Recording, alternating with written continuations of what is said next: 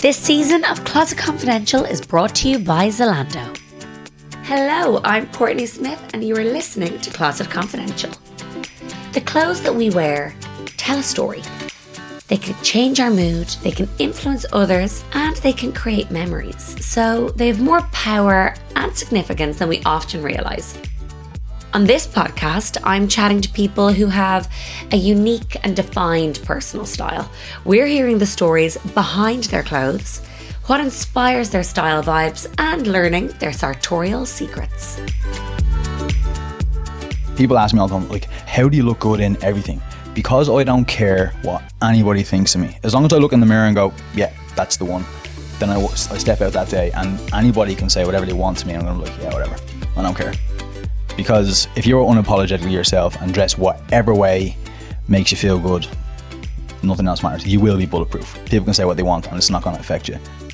Damien Broderick has become globally famous for the simple act of getting dressed every day, with over 1 million people tuning in just to see what he's wearing. We chat about his growth to fame, the men who have inspired his style, and why an outfit just isn't complete without his perfect scent. Damien, thank you so much for being on the pod. I'm surprised I got you, to be honest, because you're jet-setting all around the place at the moment. You've just back to Dublin from... Kentucky. Yeah, where you're at Kentucky Derby. Amazing. Yeah. That must have been such an experience. Yeah, it was insane. Yeah. Well, I want to chat all about your style, because obviously that is what you are known for. And for me, I've been watching you a long time. We've known each other a long time. Almost 10 years.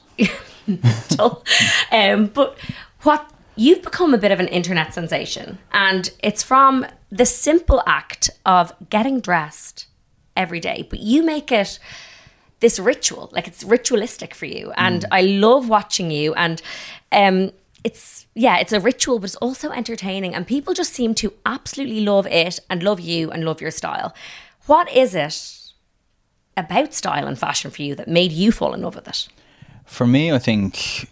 like, no matter how your day is going, no matter how bad it is or how good it is, if you get dressed the way you want to get dressed, it completely sets the tone for the day. So I could wake up with, you know, a banging headache. I could completely not be in the mood for the day.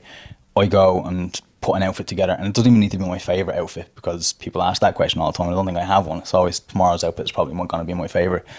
Once I get dressed, I put on my... you know, my trousers, pull up a tie, put on one of my favourite jackets, wherever it may be, and my whole mood changes completely. It's like, I don't know, like Superman tying up his cape or, you know, a suit of armour. I love that. Yeah. That's a really great way to think of it. Is it a thoughtful process for you? Like, do you think in advance what you're going to wear, or do you literally get up and go, right, this is what I'm going to put together? Only if... so one of my rules is if there's a dress code, the dress code takes... present. Okay. So no matter what your personal style is, if there's a strict dress code, like black tie, for instance, you stick to the dress code. Anything after that then is completely up to your own style and, you know, interpretation. So for me, like tomorrow is a travel day. So I'll generally pick one of my trousers that have like a slightly wider leg, and that'll be slightly higher rise because they're more comfortable to sit in for long periods of time. So that's where the thought process comes in. But for most of, you know, your average everyday, it's essentially just a pluck and go. Yeah. But you kind of have a capsule wardrobe anyway, I feel, that like probably everything works together, no matter what you put together. Yeah, so the idea, like, it's very curated and very specific. So the idea is, although it looks very complicated and very elevated all the time, essentially I should be able to close my eyes and pick a pair of trousers, a shirt, a jacket, a pair of shoes, and theoretically it should all go together. Yeah. And if it doesn't, then... you know, it should be a very quick, easy tweak. Like, okay, that short might not go because it might be a pattern clash or something that doesn't work, and it's just a simple swap. But for the most part, it should be almost like blind picking, and it should work because it's been curated literally over the last X amount of years. Yeah, about 15 years almost.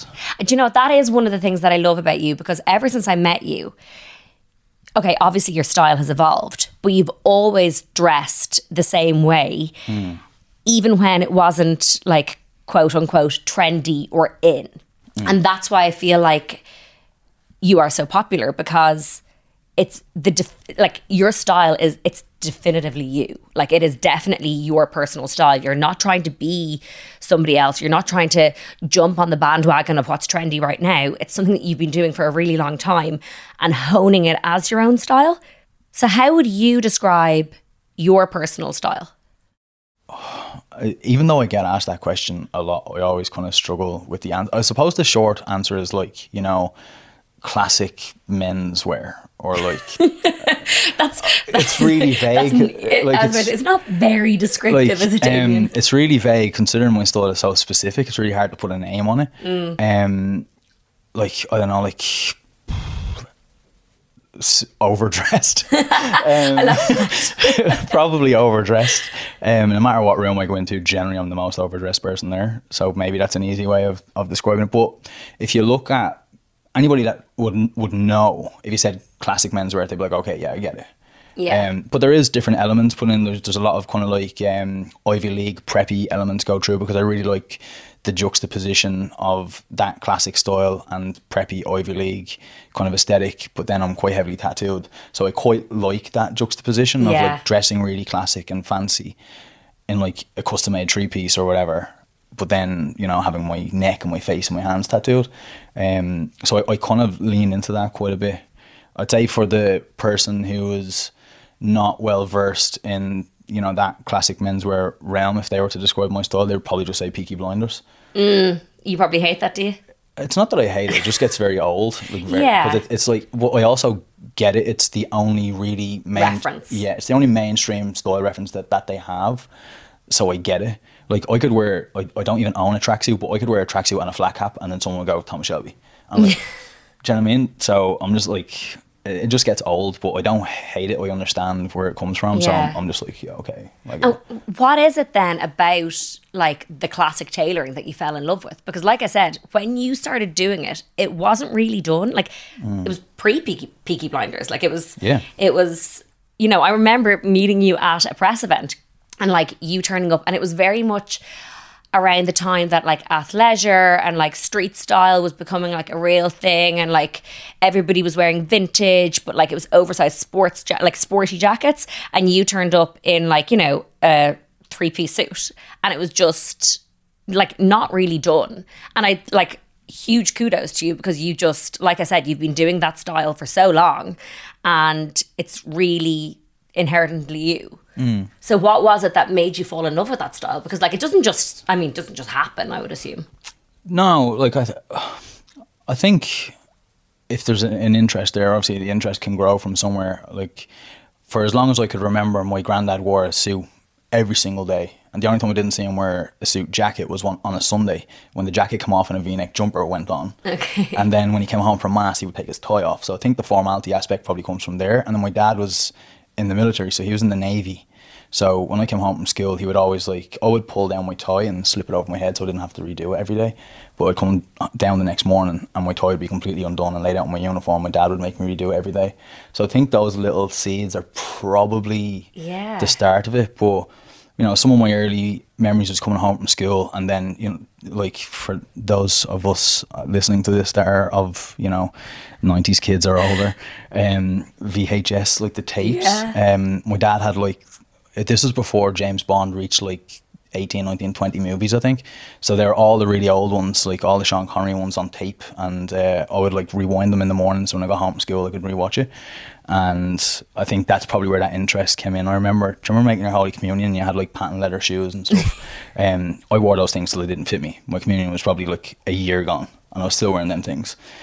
Just because I liked the feeling of being fancy almost. Yeah. Do you know what I mean? And then as you get older, you know, you jump in and out of different trends. Like, you know, when I got to, you know, my late teens, you know, like being an emo kid and, you know, going to... You were an emo kid? Yeah. Okay, I can't imagine that now. Maybe, no. Well, I was going to say... Had the fringe and all. Wow. Yeah. Those photographs are luckily long gone. I was about to say, can we see some of these? They are dead and buried. Please don't look it up on Google.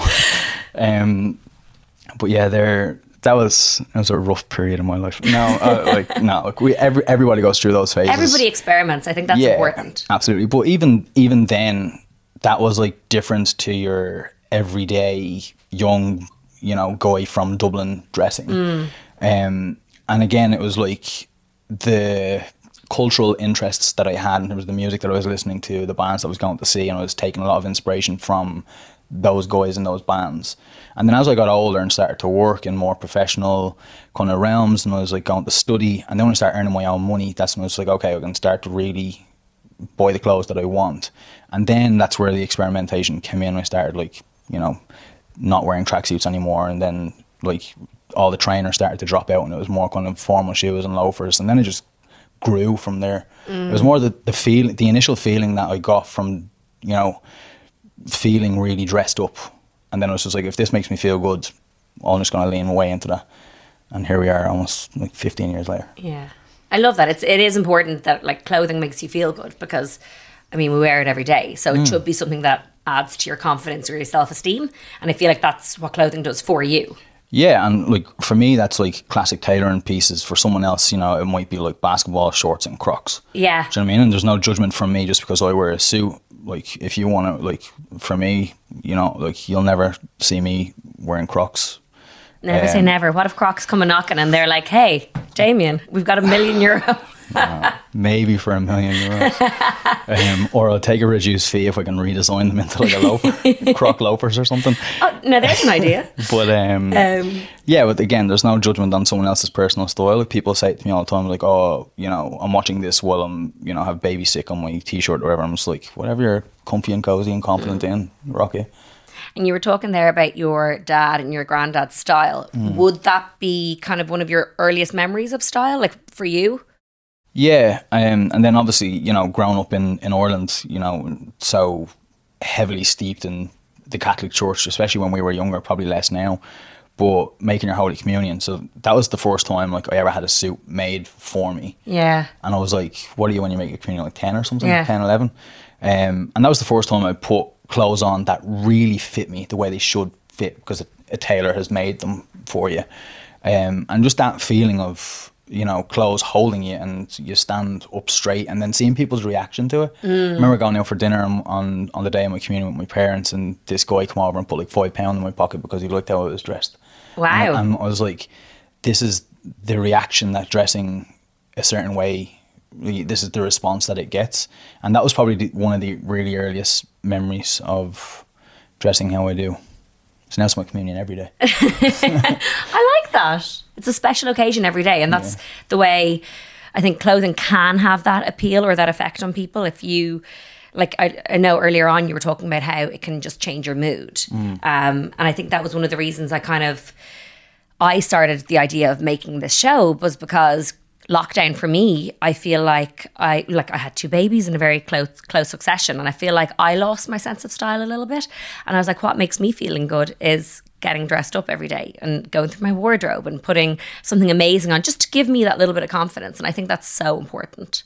Yeah, even for me, like during lockdown, it was actually during lockdown I started to make my get dressed video. So it shows you how long I've been even making that content. But even then, that was a way of like, okay, like I can't leave the house to make the content that I want to do. And TikTok was basically brand new and everybody was on the platform. So being on social media, like, okay, I have to move with the times. But how it helped me get through lockdown was, again, just, you know, finding a reason to just get dressed every day. Yeah. Yeah. And having that outlet. You've become like a global internet sensation, which is, I assume, like, is that the most crazy thing ever? Because it's just, you're so simple. You're getting dressed every day. But does that, like, is that weird for you that you think about, like, literally, I have seen people recreating your videos, like, homages to you globally, like, people all around the world doing it. And, like, you're obviously, to them, a style icon. Does that get weird for you? Oh, icon is a very heavy word. Well. But I'm just like a normal guy from the north of Dublin. And even though I'm doing social media like 8 years, almost 9 years, like the last 6 to 12 months have just been insane. But it just never failed. Like, it never ceases to amaze me. Like, I live in Italy now, and when I hit 1 million followers on TikTok, we rented Vespas and then like went on like a little drive, and we went to this like really nice hotel to have like a nice restaurant. And this is like in the Tuscan countryside. There's nothing but vineyards around for miles, right? And we got a bottle of Prosecco. One of us was driving and the other one wasn't. Just full disclosure there. There was, although it's Italy, there was no drinking and driving going on. And one of the guys in the hotel said to our friends, like, is that Damien Broderick out there? And they're like, yeah. And he was like, can I bring the wine out so I can meet him? And he, in fairness to him, he played it really cool. He came out and was just like, oh, and he pretended that he didn't see me inside, but my friends told me the whole story. And he asked me like for a selfie and stuff. And as soon as he walked away, then I kind of like lost my mind. I was just like, how on earth? Like, I'm in the middle of nowhere. Yeah. In Tuscany, in Italy, different country, and this guy knows who I am. And then we went to Rome on a day trip, and then like a 60-year-old guy from Scotland asked for a selfie, and then a 16-year-old guy from lives in Rome. And then we were in America, and I was in America with Lydia Millen, and I was stopped all the time, and I was just like, whoa, why is my life right now? This is insane. It's amazing. But that's the appeal that style can have, and obviously the internet can have as well. Like, I told my boyfriend that I was coming to interview you, and like, he's not really on social media, lives a totally different world. And I said, I'm interviewing Damien Broderick. And he goes, oh, no, like, he wouldn't know anybody. And I showed him your Instagram. And he goes, oh, yeah, like, I follow him. I know him. And he did the whole, like, clickety-clack and everything. I was like, how do you know him? And he's like, he's just got really great style. And, like, he wouldn't be into that. So, like, you're obviously, you know, appealing to a very wide group of men and women who are following you. But like, it's, you know, it's such a great thing to see an Irish guy in that realm. Like, who, like, obviously, like you said, your world has changed dramatically in the last year. But while you're inspiring other people and other people's style, who inspires yours? Like, do you have people that you look to? Yeah, like, I think, like, how I dress in terms of like style inspiration would be a lot of people that are like literally dead. Oh, I love that. I mean? So you're talking like Fred Astaire or Gene Kelly or Cary Grant and all that kind of classic kind of, you know, your quintessential gentleman kind of style. But then there's like an Italian blogger called Fabio Attanasio. So he runs a blog called The Bespoke Dudes, and literally he is like, that's wardrobe envy for me. Oh, wow. Like, everything he owns is basically custom made from the ground up, and he just is so knowledgeable about like the actual technical tailoring side of it. So yeah, he's someone that I'd really kind of find inspiration from. But there's an American guy called Matt Hiranek, and I was lucky enough to have a few drinks with Matt in Duke's Bar in London, and he was one of the most interesting men I've ever met in my life. He just had stories upon stories, and this guy, you know, he owns a farm in upstate New York. He used to be a professional photographer, and now he runs like a menswear magazine. But he's just so cool, effortlessly cool, and he'd be a huge inspiration. I love that your inspirations are people that I've never heard of as well. Like, I think people would automatically expect, you know, David Beckham, or like, you know what I mean? Like, yeah, the quintessential like, stylish guys, yeah, but... Like, I think, yeah, David Beckham's obviously very, very cool, but I think we're... say like Fabio and Matt that I mentioned, similar to me, their style is so specific and doesn't really change. So like, I could go onto Matt's Instagram tomorrow and I roughly know what he'll be wearing to some degree. Yeah, like, it might be a new piece, but it'll definitely be like that has Matt's fingerprints all over it. And the same with Fabio, and I would like to think that people have that same kind of view with me. When with David Beckham, I could see a picture of David Beckham tomorrow and he could look impeccable in a suit going to some event. But then the next day it'd be a picture of him, I don't know, wearing like Adidas shorts and trainers and a beanie hat. And like, you know, kudos to Beckham, he can wear what he wants. He's a grown man, I'm not going to tell him what to wear. But I find it difficult to get style inspiration from somebody who's, I don't know what to expect from their style on the daily. It just doesn't kind of stimulate me, if that makes sense.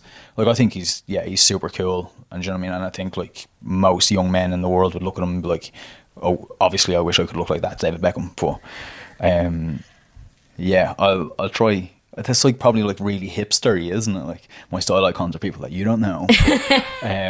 No, I love that, because I'm hoping that people listening to this will go and check those guys out now and be like, okay, if Damien likes them, it's worth having a look. Yeah, absolutely. Both, like, Fabio has got 2 books out there specifically about tailoring, and then Matt has 4 books, one about watches, one about cars, and one about Negronis, and one about Martinis.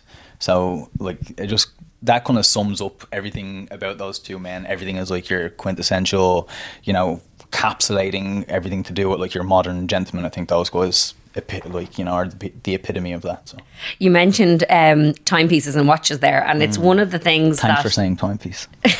You're welcome. It's one of the things I actually love about your videos is that every video you end with a timepiece and a scent.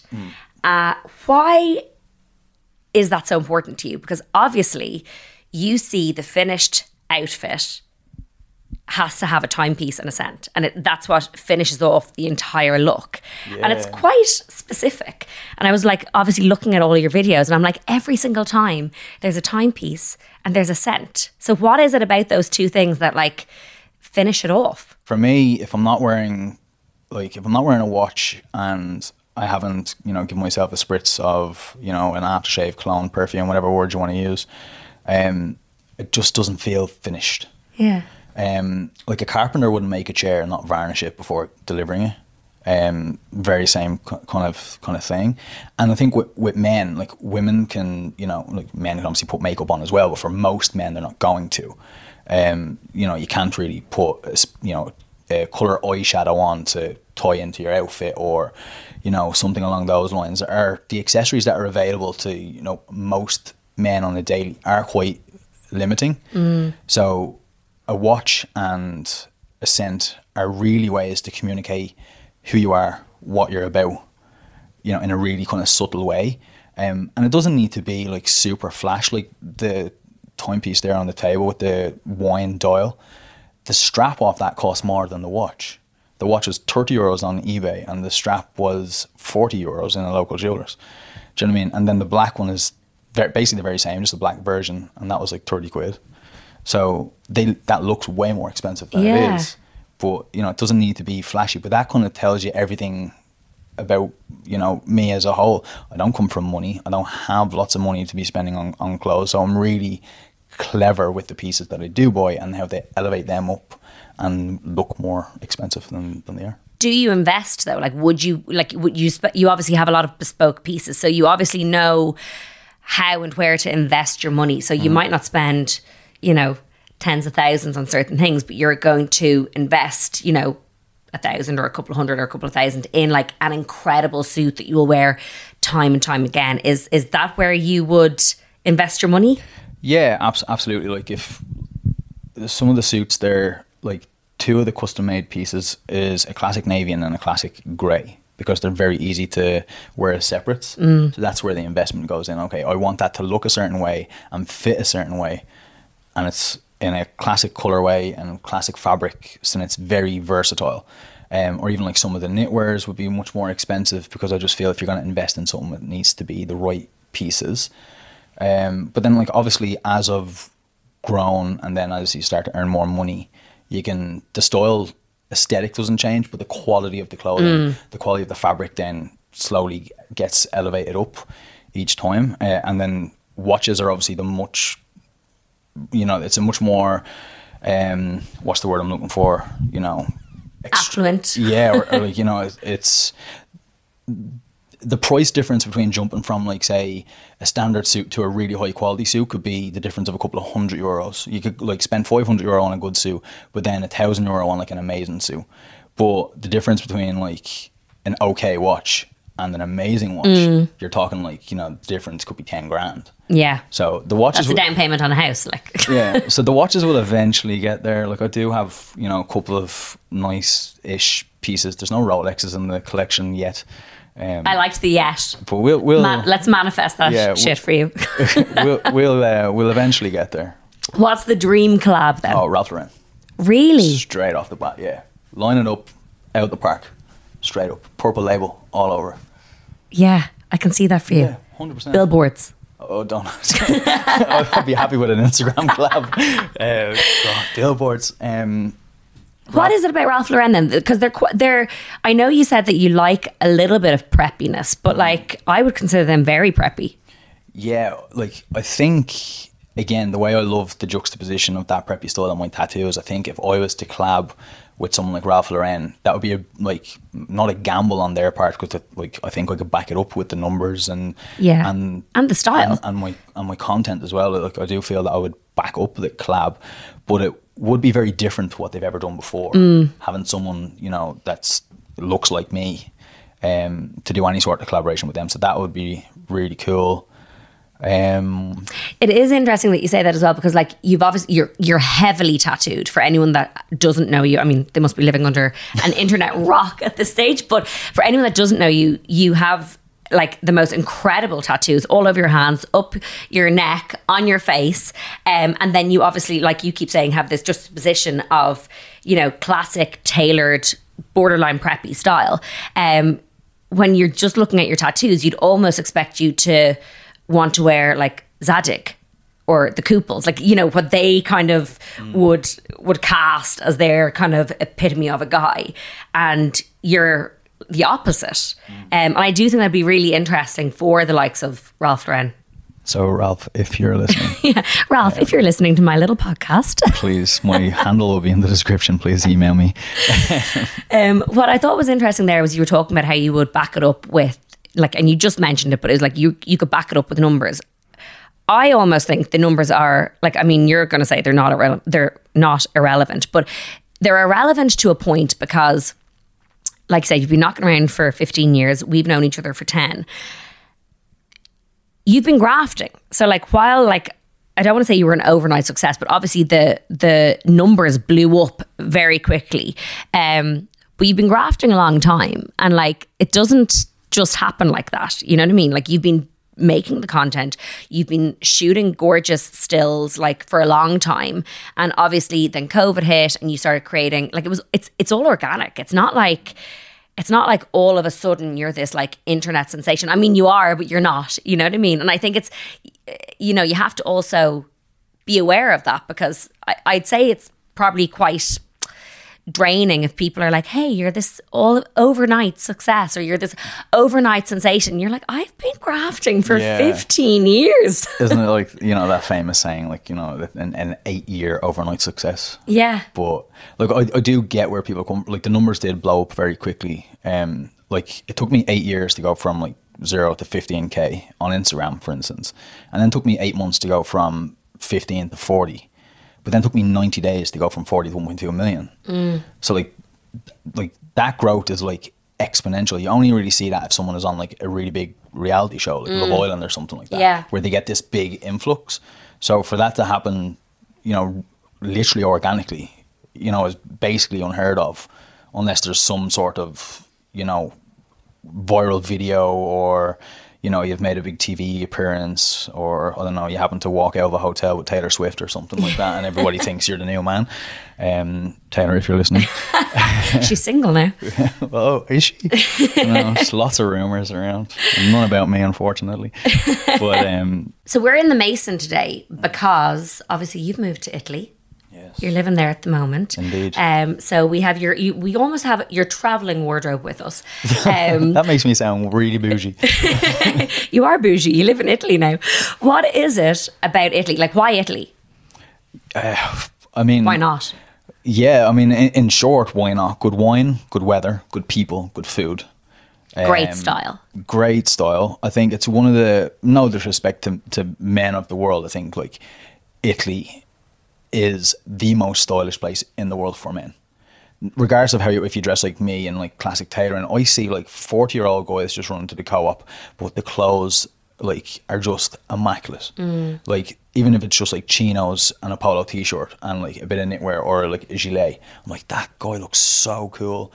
He's like running in for like, I don't know, bread and milk, but he looks like he could own a helicopter. Yeah. Do you know what I mean? Like, they just ooze, like, I don't know, the word is like sprezzatura, you know, the art of carelessness almost. It's like, rolled into my wardrobe, rolled out. Yeah, I look this way every day. And it's just, everyone in Italy looks like that. Whether you're like a farmer or whether you're, you know, a hotel owner, they all just look really cool. And I get to drink Negronis all the time. So it's a win-win across the board. So like, Italian style would be your go-to? Yeah, I think my personal style when it comes to tailoring, like my niche within a niche, I think it's very Italian in its aesthetic, but a little bit British in its construction, if that makes sense. So there'd be lots of like double-breasted suits. There's a little bit more structure throughout the shoulder.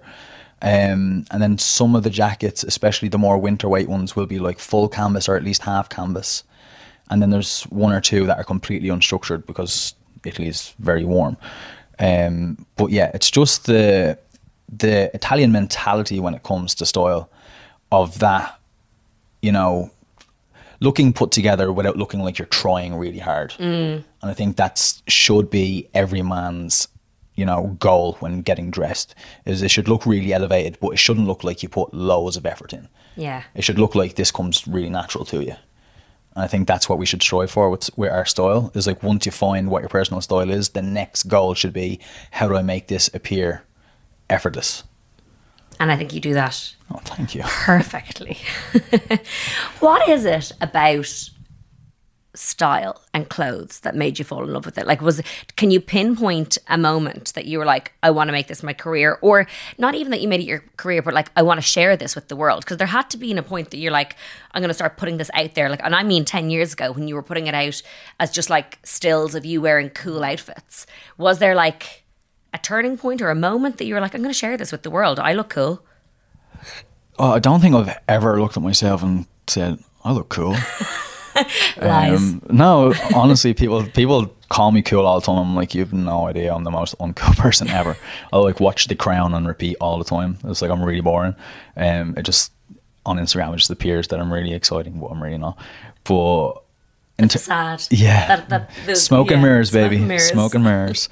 But I think like how it all kind of started, like when before you could actually upload to Instagram, when you had to use the in-app camera. So for anybody listening, that's how long I'm doing this. I was just taking like mirror selfies in like whatever I was wearing to work that day. And then I think I grew like, you know, 1,500 followers or something at the time. And I was just like, whoa, I've got loads of followers. Do you know what I mean? But there was people that, like, this was when Instagram was basically just like people's coffee and their food every day. And you had those like really terrible in-app filters. Yeah. This is like pre-Facebook takeover and everything.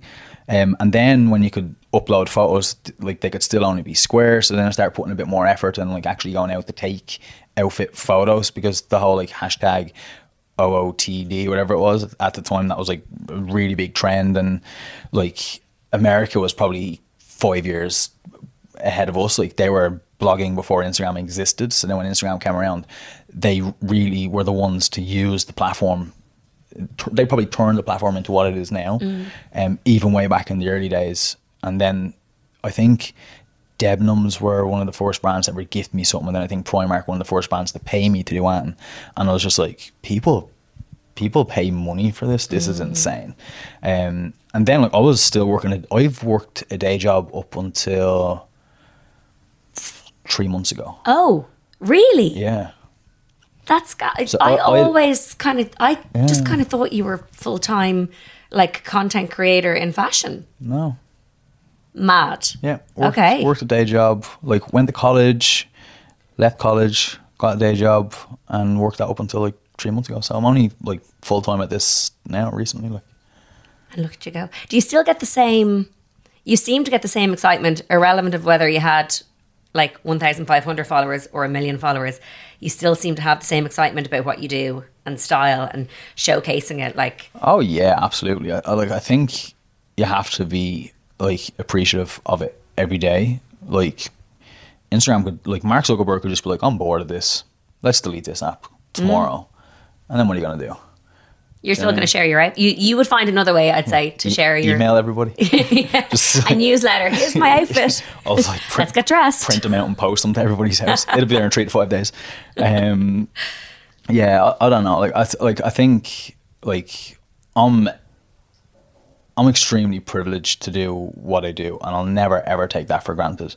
Like I got flown all, like not only did I get like flown all the way to Kentucky, like they paid me actual money to fly all the way to Kentucky and get dressed and have this amazing experience at the races. And I got to meet, you know, followers that would probably never get to meet me because we live on the other side of, you know, a giant ocean.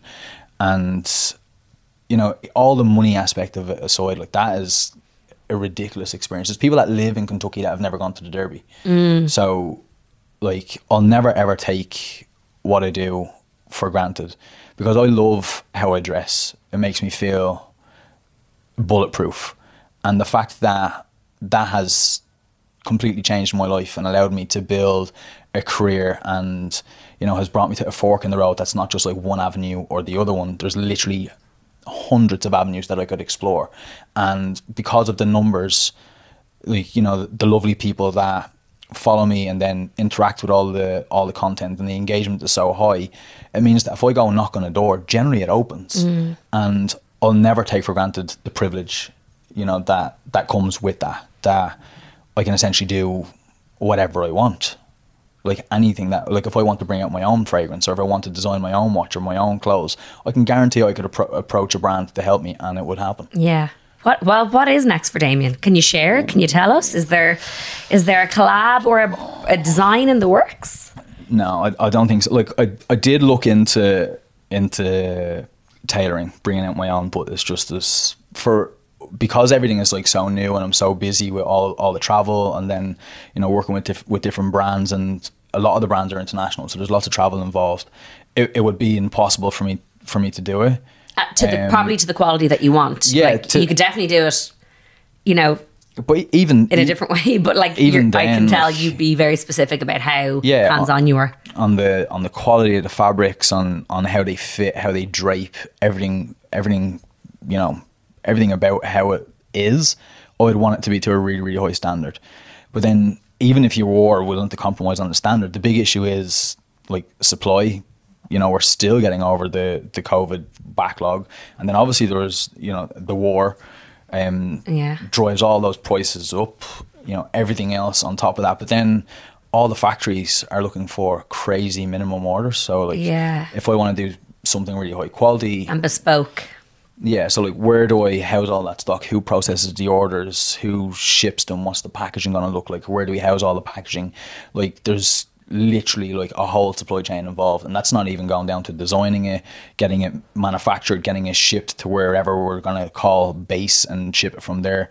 So there's so many factors involved to even just bring out like a single garment, let alone, you know, like a 3-piece suit or like, you know, 4 or 5 suits. Yeah. So I don't know, maybe an edit with a brand, like Darren Kennedy done one with Louis Copeland like, years ago. I think Binky from Made in Chelsea done one with Barber. Something like that I think would be really cool and be like a good kind of way of dipping my toe into design elements of that, and then obviously seeing how your audience responds to it. The price point is obviously another thing. If you bring a product out and it's too expensive, your audience don't have the budget to buy that. There's literally so many variables to consider. I don't know. Who knows? The world is your oyster. So I'm you know, give a couple of years. I'd say I'm allergic to shellfish. So are you actually? Yeah, I actually am. So the world is if your world is my oyster, you're screwed. I'm up the river with no paddle. That's the world is my chicken fillet roll. That's the North Dublin boy in you coming Absolutely. Out. Absolutely. The second I arrived home from Italy, I was like straight to a centre. I was like, give me one of them. You can take the boy out of Dublin, but no, you can't take the chicken fillet roll out of my hand. No. Damien, it has been an absolute... I could actually chat to you all day about style and fashion. One thing I want to ask you before we wrap this pod up is, what is your style secret, if you could share with everybody? Ooh, be unapologetically yourself. That is the secret. People ask me all the time, like, how do you look good in everything? Because I don't care what anybody thinks of me. As long as I look in the mirror and go, yeah, that's the one. Then I step out that day and anybody can say whatever they want to me and I'm going to be like, yeah, whatever. I don't care. Because if you're unapologetically yourself and dress whatever way makes you feel good, nothing else matters. You will be bulletproof. People can say what they want and it's not going to affect you. So if you can get yourself to that mental state of just being unapologetically yourself and dress whatever way you want to dress, then everything will just start to look really good, as long as it fits, obviously. But even if it doesn't fit, people wear oversized clothes all the time and they look really cool in it, but I wouldn't look cool in that because I wouldn't feel comfortable and confident in it. The clothes would start to wear me when with me I wear my clothes. So yeah, be unapologetically yourself. I love that, Damien. Thank you so much. My pleasure. And let's go get dressed. Let's get dressed. This season of Closet Confidential is proudly sponsored by Zalando, the leading platform in Europe offering fashion to suit all your vibes. Whatever moment or mood you find yourself in, Zalando empowers you to express your ever-changing identity through a wide range of clothing, footwear, and accessories across thousands of different brands. Explore endless choice for all your personal style vibes at zalando.ie. You've been listening to Closet Confidential. Thank you for tuning in. I really hope you enjoyed the style chats as much as I did. And if you did, please do like, subscribe, rate, and review. And if you want to stay in the loop on all things Closet Confidential, just follow our Instagram page at @ClosetConfidential_official. And if you haven't already, we also have a video series on YouTube. So check that out. And in the meantime, I'll be back next week with another stylish guest.